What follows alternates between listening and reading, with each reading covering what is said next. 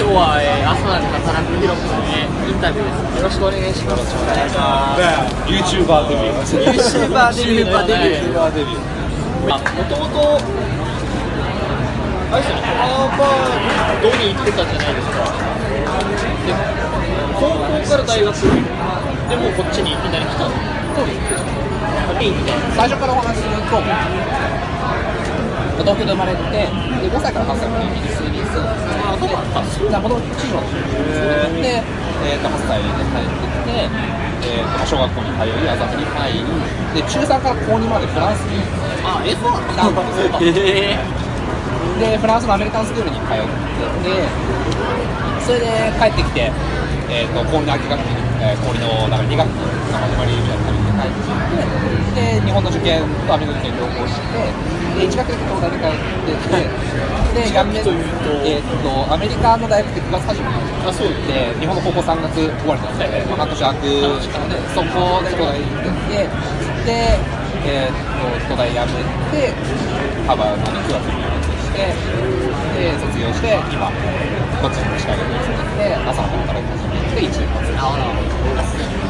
の受験の時に日本とアメリカの大学と両方受験したらなんかリスクヘッジ的な意味なのか両方ともこう興味があったみたいな感じなのか両方じゃない、まあ、リスクヘッジっていうとなんか東大が滑り止めみたいな感じに聞こえるんでまあそういうわけじゃないではないですけどまあ純粋に両方いい大学だなとは思ってましたあもともとまあ、あとはインターナショナルスクールじゃないけれど、そういうなんか国際的な視野もあったからっていうのもあるのかな。それはアメリカの大学を受けた。受けた理由の一つ。に。はもちろんそうですね。やっぱりそもそも選択肢に入らないことが多いある。まあそうそう。僕らがそうまさにそう全く頭になかった全くアメリカなんてでそれはすごい残念なことだなと思って。いて日本の高校生。僕はあの高中等教育中高で日本の教育っていうのはアメリカのそれに比べて格段にレベルが高いと思っているのでそういう優秀な日本の中高生が留学を検討すらしないっていうのはすごいあの悲しいなと思いますけど僕はそう幸いに、まあ、留学をしてあフランスにいたりイギリスにいたりっていう経緯からそれが少し入ってきたっていうことが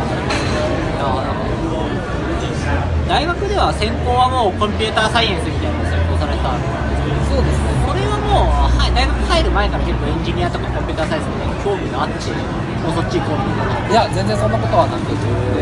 まあ、大学受験の時は僕理系ではあったので、まあ、なんとなく理系のことを勉強したいのかなとは思っていたんですけれども、まあ、文系のことも多少はあの興味が長くなかったので、青春授業とか、あとはまあ経済の授業を取ってみたりとか、やって、物理に行こうと思ってたんですよ。知らなかったで物理の授業を受けててで2年生の終わりで専攻決めなきゃいけないんですはいはい、そこで、まあ、コンピューターサイエンスの試しに取ってみようと思って取ってて、あ、物理の処方しようかなってあなるほど処方に行ったんでそれはまあ結果的にそういう道を大学3年生の時から専攻を決めるタイミングでそうですね面白いもの出会ってなるほどですね、まあ、物理もすごい面白くってあのレベル別に分かれるんですよねハーバードのまあ、数学数学もそうなんですけど。あの入ってきたタイミングでもうなんだろう本当に超できるやつ。めちゃめちゃできるんですよ。で方や、まあ、あんまり物理やったことなかったけど興味あるから取ってみたいみたいな人たち用のあのクラスいろんなレベルが設定されていてあの頑張って一番上のクラスに入って。まあみんな本当にもうずーっとあの物理しかやってこなかったみたいな人たちの中で物理をやってこれはちょっと対抗できないかもなっていうあの圧倒されたのも一つあの判断要因にあった判断した要因にはあったかもただハーバードに入るあの人っていろんなタイプでいてあのその説明会の時に一番聞いたのが大体50%がオールラウンダー。まあなんか外活動もできて勉強もできてあまあ、リーダーシップもあってみたいな人たちが50%で25%があの学問の分野で一つすごい突出してる人。数学オリンピック。スペシャリストスペシャリストタイプの。超だから数学超できます。物理超できます。とかなんか哲学オリンピック超できますあるんですよ哲学オリンピックやばい友達になっちゃうなまず定義からみたいなで残りの25%がそのまあ勉強以外学問以外の分野で何かそういう突出したスポーツとかアメフトが超うまいとかピアノが超上手とかっていうその分布の中で要は物理超できる人たちのクラス入ってしまうまあそうまあそうなる。なるほど。でそこでああ本当に頭いい人っているんだなみたいな。なるほど。広くなるいやいやいや。僕は全然そんな。すごい。ですなるほど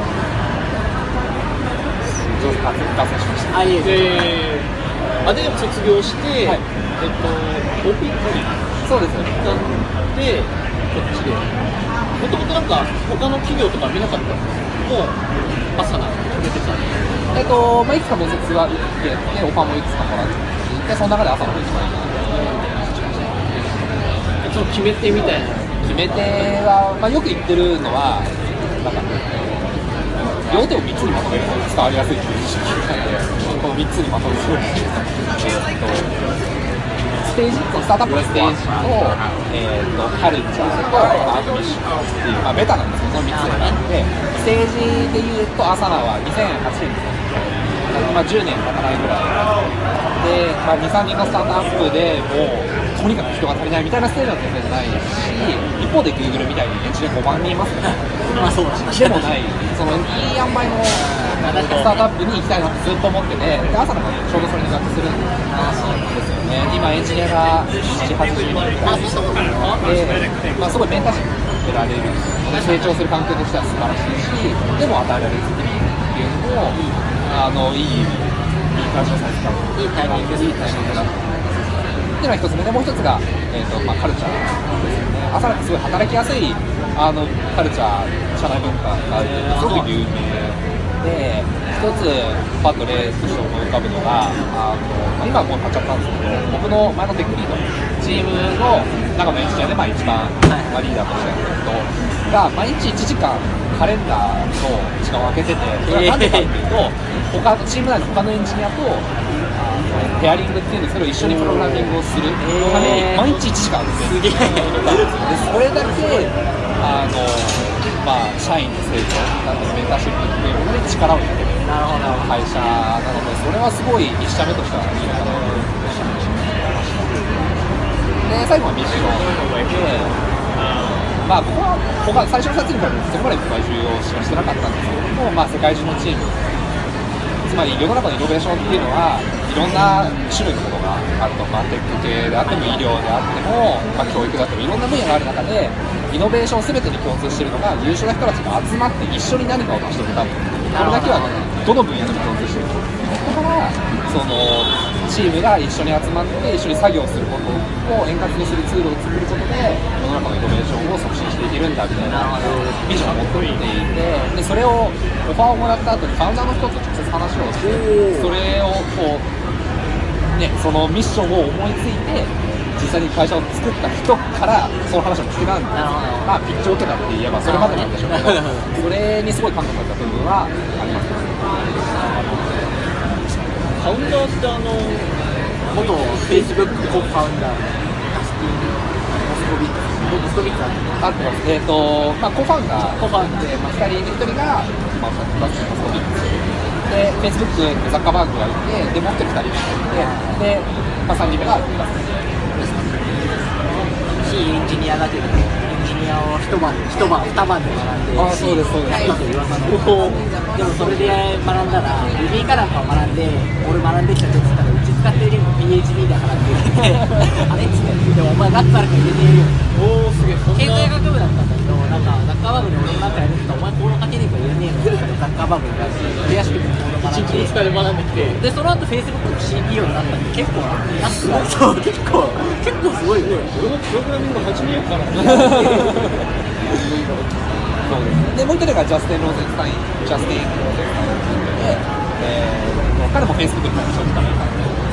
まあ Google にもしてた Google、Facebook と分かれて、まあ、ダスティンと、まあ、スカイプ朝日一人の人は Facebook のなんかいいねえー、あそうなんですか？っていう記事をなんかさっき言ってたんですよえー、あそうらしいですよ、えー、なんか Facebook の社内ツールとしてもともとあマサ的なものがあってで、まあ、最初は Facebook 社内での、まあ、作業を円滑にするために作ってたんだけれども、まあ、ダスティンとジェフ・ジャスティンがこれってなんか Facebook の社内だけにとどめておくのはもったいないっていう話になって独立して完結そのミッションに通じてくるというか今、規模が全体でまあさっきエンジニア70人ぐらいいて、それぐらいの規模だとやっぱり結構そのファウンダーの人たちとなんか顔を合わせる機会とか、なんか話す機会とかって今でも結構なってるんですよ、まあそんなに話さないんです So you're doing, you guys よ are ね just 200人えっ、とあそうそう全体でいうと260人。なるほど、まあその毎日毎日話すって感じなんですけどあの同じ食堂でもちろんご飯食べてあ、そう。なん食堂があるんですかあありますえっと朝昼間会社でそれぐらいの260、70ぐらいの規模でももう会社にそういう、あれが。まあどこど何が普通なのかはちょっと分かんないんですがアスターナはだからね10人とか20人しかいなかった頃からもう食堂があった。マジで。なるほど、なるほど。要はそのなんだろうな働きやすい環境を作って、エンジニアがハッピーであることが会社を成功させる何よりの秘訣だっていうのをまあ信じて実践してるえー、すごいね、それは。10人、20人の頃からそれがあるから、なかなか日本のスタートアップであんまり聞いたことがない。まあなんかい全般的に言えるのが余裕がありますよね。ダスティンも JR, JR, JR もすごいお金もあ、確かに。ねまあそうだね、確かに。でまあそのシリコンバレー内ベイエリア内でもコネクションもすごいある。のでお金には困ってないあー日本のスタートアップで僕ちゃんと働いたことがないので分かんないんですけどなんかこう焦る往々にして焦ってることが多いのかなまあそうね確かにそれはそうかもとにかく早くリードを出さなきゃいけないとかまあなんかメルカリって最初のすごい損失出したみたいな記事をこの前読んだのでまあある程度経営陣の名が知れててっていうなるとまあ話は変わらないんですけどスタートアップでかつ長期的に物事を考えられる環境は日本にはあんまりないのかなまあそうね。で一方で朝のはまさにこれなので、ちなみに今ってこの朝なでどんなことされてるんですか純粋にえっとまあ、僕ソフトエンジニアとして働いていてマネタゼーションっていうチームにいます。で、まあ、ざっくり言うとアサナっていうプロダクトがあって素晴らしいんだけれどもなんかそれでちゃんとそれをうまくマネタイズできてないよねっていう課題がすごいあのまあそれもさっき言ったスタートアップとしてすごい金銭的に余裕があったっていうことに通ずるんですけど この素晴らしいアサナっていうプロダクトを作ってじゃあそれを使ってどうお金を生み出すのかっていうことを全然考えてこなかったなるほど背景から作られたすごい部署だな、確かに。なかなかそんな部署聞いたことないものでもうお金に余裕あったからむしろ考えてこなかっただからちょっとそろそろ考えようかみたいな感じで作られたチームでチーム自体はもう2年ぐらいあ、ってで僕はその、まあ、一応1年前に入ったのでで、まあ、いろんなことやってるんですけど最近だとえーっとまあ、アサナって課金モデル、プレミアムと言われている課金モデルを採用していて、えーっとまあ、無料だとある程度機能は使えるけど全部使えるわけで、まあ、課金すると全部使えるよで今まではフリーとプレミアムしかなかったのを新しく3つ目エンタープライズのあるほど。話があったのででそれの実装をしたりとか何が違うんですか？プレミアムとエンタープライズは。いろんな違いがあるんですけどまあその大人数の会社で、えーっとまあ、必要となってくる機能が多いですね例えば、えーっとそのログインのアカウントの管理をあの一括でできるようにしたりあのいろいろ実装中という。なんか日本のツールとかでね、よくなんかあるのは、まあ、インタープライズじゃなくてプレミアムにすでにそうなってますけど、使える例えばなんか望んでるようデータの容量とかがぜひあとなんか、一人の人がこう。複数のプロジェクトを横断的に入ることができます結構そう。いう。のがなんか B2B 系のプレミアムのあ多いよね。まあ、スラックとかもそう。です.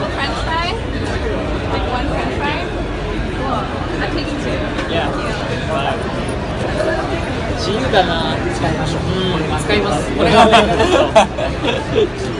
まあそう。いう。のをいろいろまあ実装して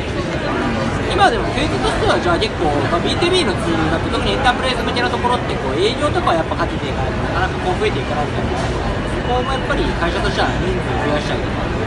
やろうとはしてたりするおそうえっとで実装してるのは実はエンタープライズの機能自体を実装してるわけではなくていろんなチームがいろんな機能を作っていて、はいそのチームがあじゃあこれはフリーにしようかプレミアムにしようかエンタープライズにしようかって考えた時にあのエンタープライズのあのオプションがあってしかもそれを簡単に指定できるようなあのフレームワークを作っているのがうちのあのチーム。で、えー、と営業に関しては、まあ、僕は営業部門にいるわけなんであの詳しくは知らないんですけど基本的にはこっちから電話かけるとかしかなくてあそうあのむしろこうボトムアップはいはい。に、まあ、無料のあのプロダクトをいろんな人に使ってもらってそれは会社全体の1チームの1プロジェクトだけでもいいんですよ。でそこに使ってもらってあ朝がいいねってなってそれがチーム全体に広がってシステムが広がってでそのいろんなシードがあってそれがだんだん広まっていくっていうのを僕論ですか感覚的には結構日本のスタートアップなんてなんかマネタイズしようとか収益化しようっていうのはまずはこう営業を増やしてこう売っていくまあダイレクトに売るっていうのはそういうとこ増やすみたいな感じが世の中で結構来るんですけどそこをこうマネタイズ部門っていうそうそうエンジニアでそういうところを加速していく部門を作ってやるみたいなで種をまいて成長するなんかすごくこうよよくもなあのいい意味ですごいこっちのスタートアップっぽいというか日本とはでも違う。感じ確かにゆきさん日本にスタートアップで働いてましたねまあそうなんだまあまあスタートアップも結構最近はいろんなスタートアップができてるからマネタイズって人からいろいろ買ってなるほどなるほどなんとなくイメージ的には強くなってきてそれ結構あと、もうちょい技術的に面白い話だと、最近やったプロジェクトで、あの朝の課金モデルがすごい複雑だっていう問題があって、まあ、今まではフリーとプレミアムしかなくて、でかつ、 Asana って、あまあ、全体の会社があって、 organization っていう概念があって、その中にチームがあって、その中にプロジェクトがあって、でプロジェプロジェクトの中に、まあ、タスクがいっぱいあるそのそういう構造になっているんですけれども、その会社全体をプレミアムにすることもできるし、チームだけプレミアムにすることもできる。でそれがすごい複雑で、でその今までフリーとプレミアムがなかったから、まだ良かったのが、普通にエンタープライズまでど。こまで行くのかであのかかってくると、すごい、その、あるプロジェクトが、あのある状態っていうのが増える倍になるんで、だから、まあ、ちょっと1.5倍になるじゃないですか、エンタープライズが増えるわけです。だからそれがあまりに複雑だったので、あの一つのサービスで完成して、まあ API というあるんですけども、その課金モデルの計算を全部一つの場所でやるようにコードを書き直して、で今まで Web のフレームワークとか、あとはモバイルとか、あとはパブリックに提供してる API っていうのが朝があるので、すべてがそのサービスを使うようにしてっていうのを最近やりました。そういうのをちょっ技術的なんだろうな、まあ、いろんなあのテック企業がある中で、アサナがすごい早かったから技術的に面白い課題にも取り組ませてもらえるかったなっていうのは、そのプロジェクトを任されて任された時に思いました。構社内の中でそういう最新技術のキャッチアップをするような勉強会とかなんかこうなんだろうわかんないけど勉強するためのインプットなりアウトプットするなんかそういうまあ仕組みなりなんかこう学びとかって結構社内にそういうのあったりするハッカソン社内でやってるハッカソンは前前えっと1年間を2つのエピソードに分けていて、で各エピソードについてハッカソンと,、えー、とフリースウィークと言われる1週間とあとはハッカソンフリースウィークポリッシュウィークっていうこの全部1週間ずつなんだけどそれは仕組みとしてありますねえでハッカソンはまあ1週間とハッカソンで、えっと、フリースウィークは、えー普段は直す時間がないんだけれども、はい。ちょっとしたバグとか、ちょっとしたツールの修正つまり自分の日常のワークフローをより効率化するために、まあ、時間の競争投資1週間しましょうっていうあの週で例えばあの、まあ、プロダクトマネージャーが使うダッシュボードみたいなのがあるんですよ Hanging out for a bit, yeah? いやいや Cool. Let me know if you need anything, okay? あのまあ、そういうエンジニア以外の人たちが使うツールみたいなのがあるんですけどそれが使いにくかったのをフリースウィークにエンジニアたちがそれを修正して、まあ、使いやすくしたりとか、まあ、内部のそのワークショップ改善に一緒にであとはポリッシュウィークポリッシュっていう磨き上げるもう UI の本当細かい話なんですけどボタンがちょっとずれてるとかテキストがちょっとずれてるとかそんなんであのユーザーの印象って変わってくるんですよやっぱりだからそういうのを、まあ、会社上げて1週間あのあらゆるところと合わそう会社としてのなんかそのプロダクトへの強い愛というかそのこだわりみたいなそういうディテール感がそれが仕組みとしてあるっていうのはすごいいいことだなやっぱりボタンがちょっとずれてるって日々の仕事だか日々の仕事してるとなかなか優先順位が低くなってしまうんですよ。だから1週間これだけやってればいいんだよって言われると本当に磨き上げる磨き上げることに集中できるのでそれは仕組みとしていいですやっぱそのポリッシュウィークが終わった後に1週間とかでその改めてそのプロダクトとか使うと変わってるみたいな結構バーって出てああありますあります。えー 面白い。やっぱ大事などういうとこが変わったのか比較とかして まあ超細かいんですけど、あのこの前やったのは、えーっと、まあ、朝の中で自分がアクセスできないプロジェクトの URL と、ああなたはこれを見る経験がありませんみたいなあよくあるよくあるよくある画面だったんですけど、それがなんか、超表示崩れて。へえなるほど。で、まあ別にいいっちゃいいんですけど、そその画面見るとそんなにいないので。あそうなでもあの、まあ、それを大幅にデザイナーにえて、アイコンとかも変えたりしてそうするとやっぱり反響あります。ね確かになんか意外と結構ねぶち当たってイラッとするというかなんやねん。こうただでさえアクセスできると思ってアクセスしたらイラッとしてさらに崩れてるなんやねんこれでそれがまあ 2C だったらまだいいのかもしれないんですけどやっぱり企業にツールとして導入するってなるとなんかあんまちゃんとしてない会社なのかな確かに信頼が信頼が信頼もあるので細かいところもやっぱ直して大事なのかなとそういえば思ってたんですけど朝だっていう言葉にはなんか意味があるんですよ。えっと、えーっと、朝花っていうなんかヨガのあ用語があって、えーっと、なんか無我の境地じゃないですけど、すごいもう心身がすごい安定した状態になんか関連した朝花の言葉があって、なんかチームで仕事をするときにもそういう摩擦とかを一切感じずに、すごい仕事に集中できる、すごい清らかな心を持っていたよねみたいなところから、まあ、朝だっていう名前がついたらしゃる。面白いそれちょっと単純にちょっといやいやいやいや、確かに朝言われてみる不思名前ですね。今はその朝ナに、あのまあ、入ってもう1年ということなんですけど朝ナに入る前は、まあ、さっきいろんなオファーもらってるみたいな話がある。んですけどその時は一応日本のスタートアップとかも結構見てたのが、まあ、一番最初はもう OPT 期間とかもこっちでもう最初から就活しようとか全部絞ってみたのが日本のサータップも一応見てるから、そうなんだあの別にシリコンバレーにこだわる必要はないと言ったら嘘になるかな、でもあの日本のスタートアップで素晴らしいところがあるので、世界的に使われるプロダクトを作ると思われる会社があるのであれば、全然それで良いと思っていたので、あのまあ、こだわらずに、広い見てましたね。まあ、どっちかというと日本とアメリカとかっていう軸で比べてたとかっていうのはやっぱりこう世界中にこう使われるようなプロダクトっていうのは世の中にどれぐらいインパクトを与えられるかみたいなベースでいろいろ見てきたらやっぱりこうアサナが一番、まあ、さっき言ったフューズも合うしプロダクトの魅力もすごい高いしだからアサナ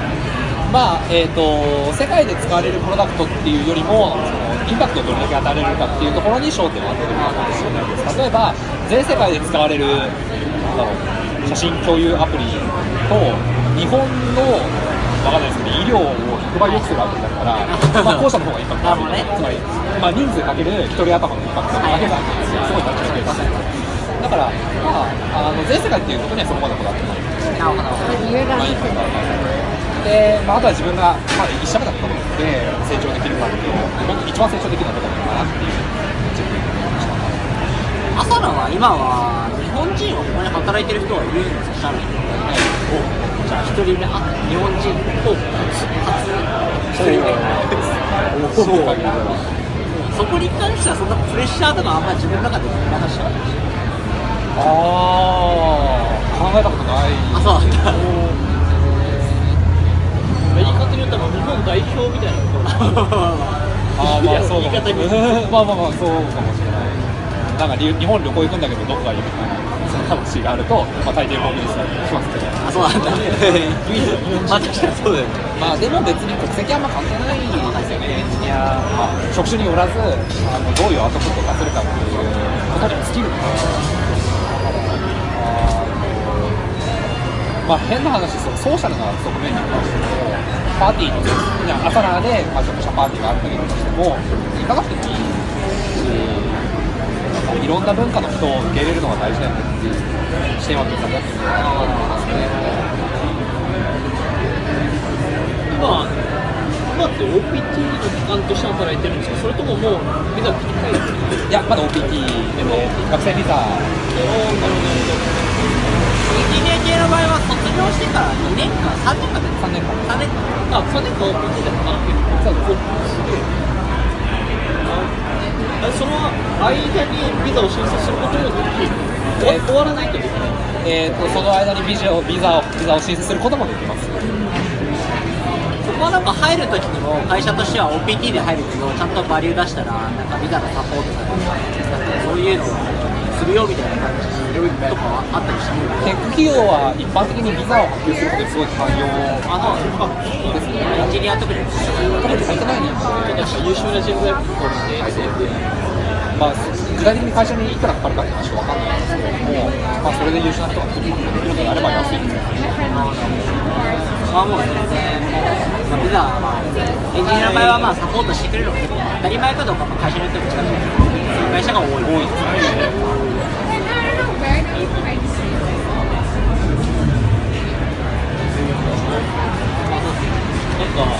まあ、今はこう、まあ、朝に入って1年じゃないですか。今後のなんかビジョンであったり、こうキャリア感というか、今後のものってなんか考えたりしてたりするえーっとまああんまりちゃんとは決めてないんですが自分が最も社会に貢献できる環境に身を置いていたいなとはすごい思いますだからそれがシリコンバレーでエンジニアとして改正することなのであればそれをしたいなと思うしそれが、まあ、日本に帰って、まあ、アメリカと日本をこうつなぐ人になることが社会に最も自分貢献できる形なのであればそれでいいと思うし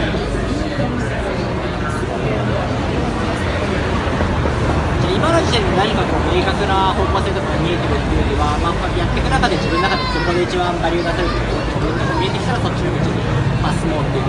そうですね。まあ長期的には、まあ夢の夢また夢のまた夢みたいな感じではあるんですけど、まあ日本初で世界中で使われる。まあ、プロダクトを作れると、それは世界にとっても日本にとってもそれは良かったのかなってだから、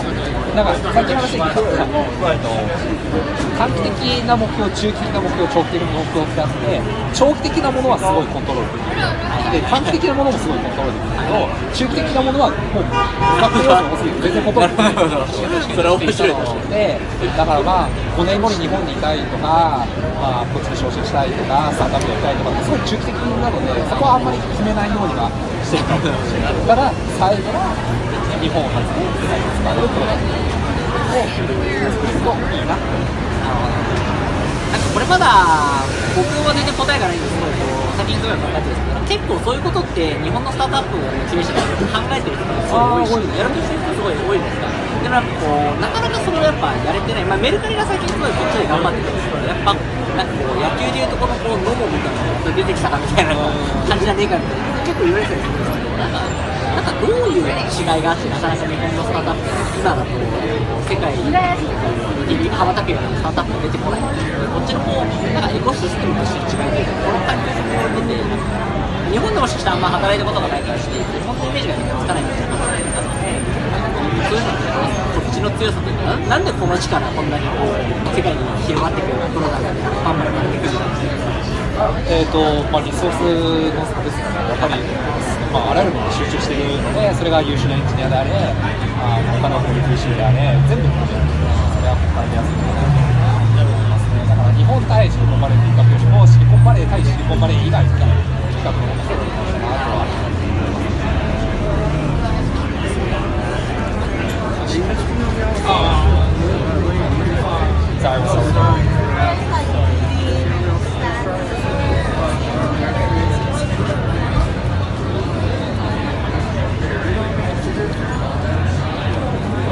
これは面白いですね。パツキの女性だとフレンチフライあげるけど、ホームレスの人はあげないって知れないですね。確実に彼の必要としてますね。これはまあ難しい問題ですよ 難しいあのお姉さんでも俺らがさ許可する前にもう食い始めるって言ってもうなんかもう取る感じだったよ取った時に OK みたいな。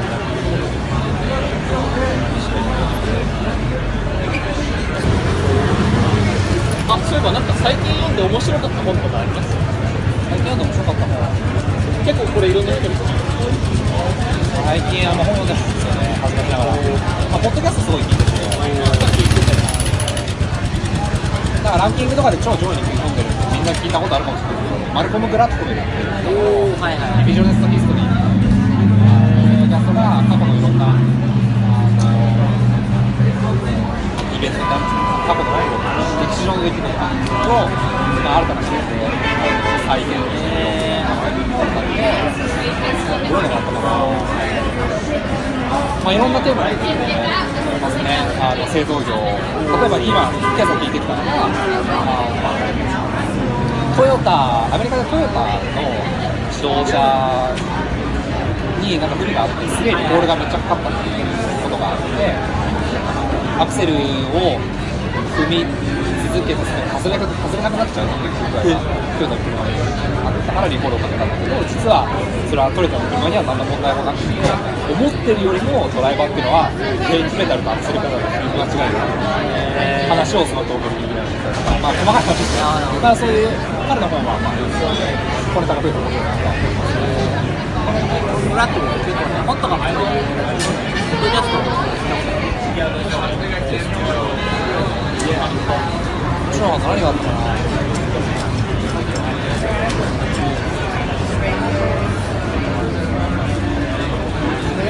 なんか本にしろ、まあ、ポッドキャストにしろ、インプットの割合もほとんど今もう英語でも情報直接できるから。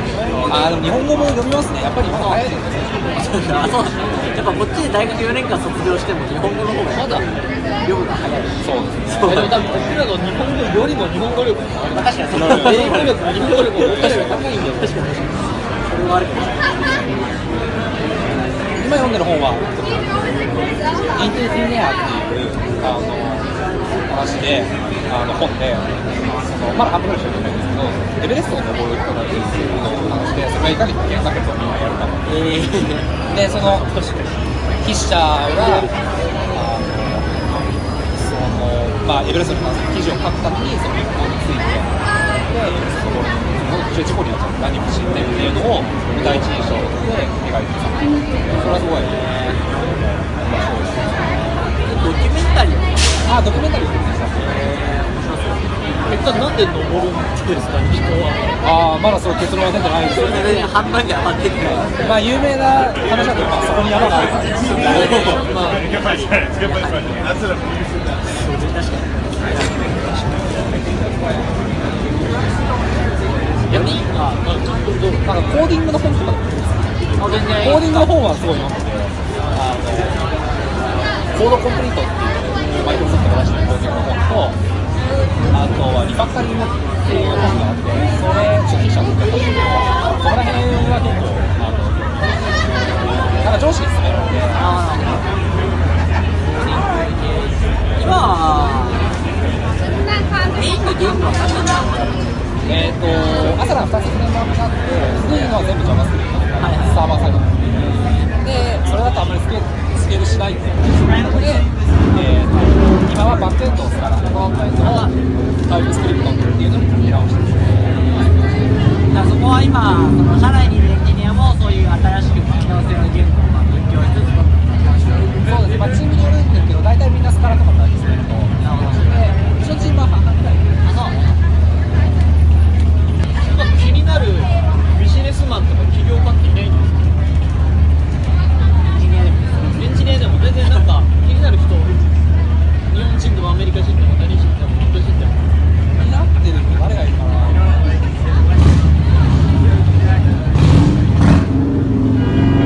あんまりどうだろう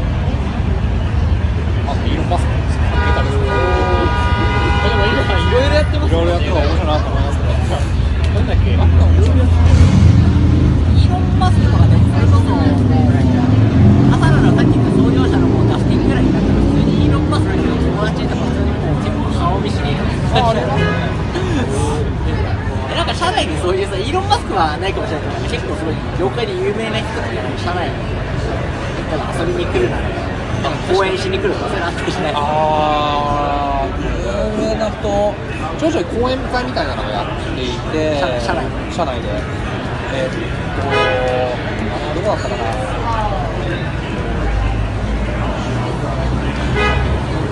クレレビスですレビえーどっかの COO の人が講演していたりとかあとこの前ザ・インフォメーションっていうシリコンバレーの内部事情を詳しく書いてるをなんかゲームしなんか月金で結構高い値段で配信してるニュースサービスがあるんですけどそこのあの立ち上げた人があとワイコン立ち上げた人とかなんかいろんな人が朝まで公演には来ていますね、まあ、ダスティンの人はね私よりそうフル活用してるそういう環境がやはりこっちにはあるから俺の会社も昨日なんか昨日もね昨日かおとととですはいおとといかおとといそう Google キャンパスにさせていてその池田さんにレマさんに案内してもらってあそこがなんかラリーページが座ってた編成であそこにラリーページとかみたいなやっぱりシリコンバレーとここに CXO がいますみたいなこのエリアは CXO のラインですけどなんかその感じ結構やっぱすごい大事だなと思ってそういう人が物理的に近くにいるってことじゃないなんとなくなんかあ意外とみんな近くにいる自分も何か日本に行った時は本当に雲の上で聞いたことあるぐらいの人がなんか本当にここにいるんだみたいな思うとなんか結構不思議な見るのはねいい環境だなっていつも思いますどうなんでしょうね、でも別に、例えば丸の内で働いてたら、まあね、スイープスさんの社長とも同じビルにいたりするわけじゃないですか。それよりよりけど物理的な、そのなんだろうな、優秀な人が集まってて優秀な VC があるっていうこと以外に、そのベイリアっていう環境にどこまでその本質的に意味があるのかなっていうのは考えます。ね。だ。からその、ああ、そういうラリーページがいるとか、まあ、そこになんかダスティン・モスコットいるみたいな、っていうのにちょっと惑わせるのはその神格化の一環なのかなっていうのはちょっと思います。俺結構なん。かね、これはなん。かそのまさか日本にいた時はなん。かそのなん。ていうの自分でこうなん。か蓋をしちゃってるっていうか、シリコンバレーまさに自分とは別の場所というか、遠い場所のように感じちゃってて。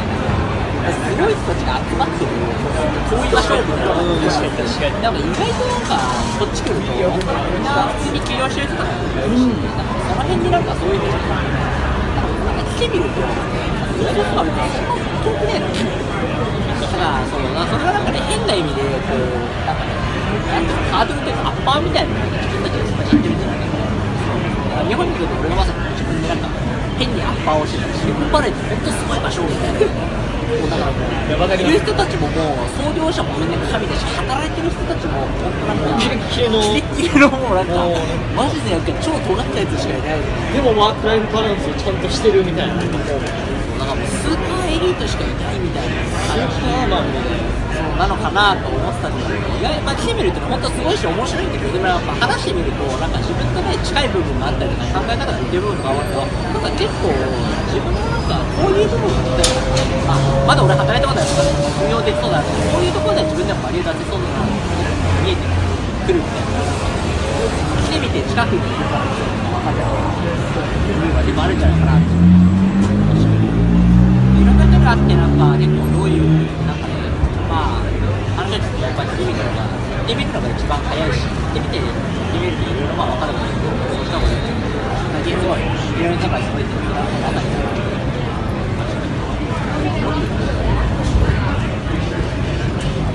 なんか選択肢にそもそも入らないっていう状況からまずは脱却するのが大事かもしれないこれね広げて最近はすごい。急にプライベートの話で土日土日とかはなんかどうい。う感じの過ごし方ってえっとリュラリュラえっと土日は日本人の人と会ってるか大学の人たちと会ってるかの半々ぐらい。なんかアメリカ来た当初はとにかく日本人とつるまないっていうのすごい頑張ったんですよ大学結構それやり通したんででこっち来てああちょっと、まあ、そろそろいいかな。ちょっとあり、まあ、最近は日本人の人も遊び始めるとすごい人たちとかすごい面白い人たちいっぱいいるのでなんか変なこだわりしててよかったなって思ってだからあのハイキング行ってみたりとか、まあ、みんなでサーフィンしたりとか飲み会してみたりとかすごい充実してますねそのなんか日本人同士のネットワークみたいなのが、まあ、最近結構広がってってるみたいな話をしたんですそれをなんかなんかのイベントに行ってとかっていうの友達がなんか飲み会で他の友達連れてきてとかなんか一緒に遊びに行くときになんか一緒だった人と結構仲良くなってそういうなんかまあ仕事以外というか自然なつながりみたいなのが結構多いみたいなそうですね、まあ、本当の最初の最初は、えっとサンフランシスコエンジニア飲み会っていうミートアップがあって、それに行ってて、なんで俺何かも仲良くなって、ね、どうもで、そうすると友達の友達を呼んでっていう、そういうのがあって、はい、いい循環が広がっていく逆にその大学の友達とも結構こっちで半々ぐらいですハーバードって、まあ、東海岸って当然ね結構離れたところにあると思うんですけどそっちからこっちにコンバレーっていうかスタートアップとか、まあ、Google のそういう IT ところに就職シーンって結構多いというか多いですね、まあ、コンピューターサイエンス、まあ、あ僕は学校の友達が多いので、コンピューターサイエンスで20ぐらい、120人ぐらいですかね、僕の代は。ほとんど西にいるんじゃないですかね、まあ、金融系でコード書いてるとかだと、まあ、ニューヨークもあるかもしれないですけど。まあでも学科的にも結構コンピューターサイエンスとかそういうのだからやっぱりまあ Google なり Facebook 大手のスタートアップまあ、大手のスタートアップに就職する人がすごく多いです。えーまあ、一人ニューヨーク、まあ、ちらほらいます。ちらほらいますけど、まあ、当然。ハーバード卒業のコンピューターサイエンス卒業した人の割合としてはどんなものスタートアップずっと朝から見て100人以下とかのスタートアップに行くのかななんかもう Google とか Facebook とか大手に行くのか確かにそれ結構気になる。ああ、どういう、どういう、いやどういうどういう分布になってるのかな、コンピューターサイエンス卒業した人だと、まあ、4分の1ずつぐらいで、Google、Facebook、まあ、Airbnb、いうか1000人ぐらいのところ、ユニコーンの上の方のところ、で残りの半分がまあスタートアップ。結構そんな半分ぐらい結構スタートアップ3分の1ずつぐらい。あ3分の1ずつぐらい。正確な統計わかんない。けど、まあ、肌肌感がそんな感じえーすごい。だからもう本当に4人目5人目とかで上位したまあ僕朝なぐらい。むしろ起業した人とかいないのかな周りで。僕のあのいますねでまあそんなすごい仲いい友達じゃないですけれども成功して成功とか起業してまあ売っていう人もいるし。バイアウトして大学中に起業する人とかも結構ああいますね。えーそうなんだまあ起業するどうなんだろう。本当に学校辞めてまでっていうのはあんまりいないかもしれないですけどまあトライしてみるまあたくさんまあそういうまあサイドプロジェクトみたいな感じで作って軌道に乗ったらまあそのまま就職しないでそっちをスタートアップしたりして。まあバイアウトす。るまあそういうねやっぱそういう環境があるのかなそれともやっぱ個人が個人がそういうことをしたいってやってるのかなんかその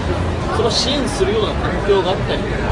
ハーバードには、えー、とハーバードイノベーションラボっていうのがあってそこがなんか起業しようとしてる人にアドバイスを与えて売るみたいなっていう環境が整ってます。で僕はあんまり行ったことなく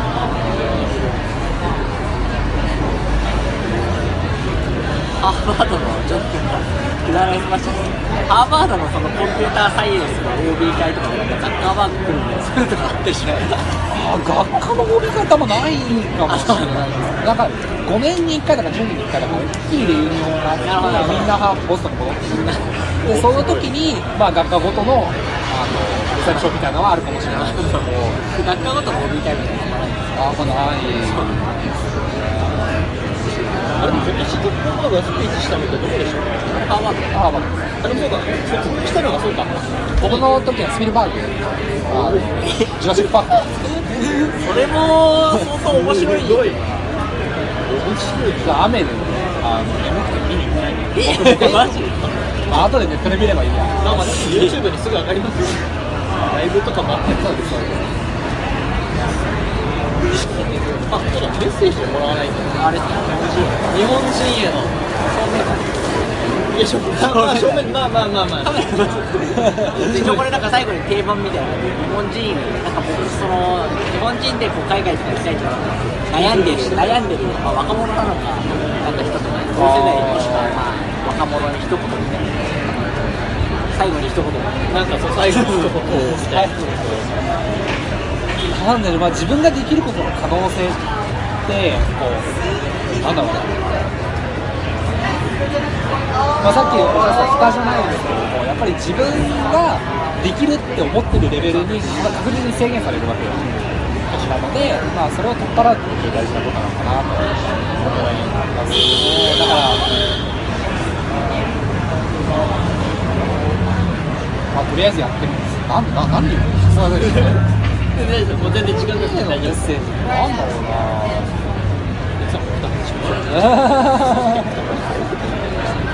まあでもさっき言ったみたいなあれですね外すとか選択肢がやっぱそもそもないとなんか自然とそれがこう蓋になっちゃう視野を広げたいというか。そうですあれ別に広く情報を入れてまずは選択肢にまずはこの動画を見て視野を広げるっていうのが大事じゃないですか。宣伝みたいななんだろうな、どういう、いや、なんでこんなに悩む悩むかっていうと、共感ができないんですよ。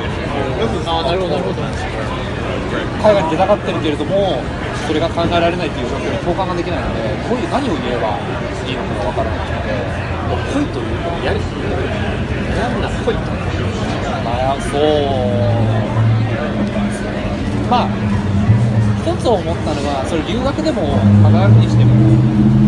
そもそも選択肢に外れてない、選択肢から外れてると、リサーチもしないんですよ。調べてみる生き方って意外とめちゃめちゃあるんですよね。留学でも、まあ、奨学金をはじめとして、それはアメリカからもらう奨学金でも、日本からもらう奨学金でも、で、まあ、ビザもいろんな種類があるので、本当に来ようと思ったら意外と来れちゃう場所だっていうのは、一個知っとくといいかもしれないですね。割と気軽に選択肢に入れる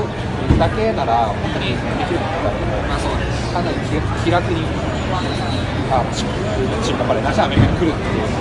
視野に入れてみてもいいのか？なと思います。すごいメッセージ本当に今日はありがとうございました。ありがとうございましたよかったでした。こんな感じでいいんですはい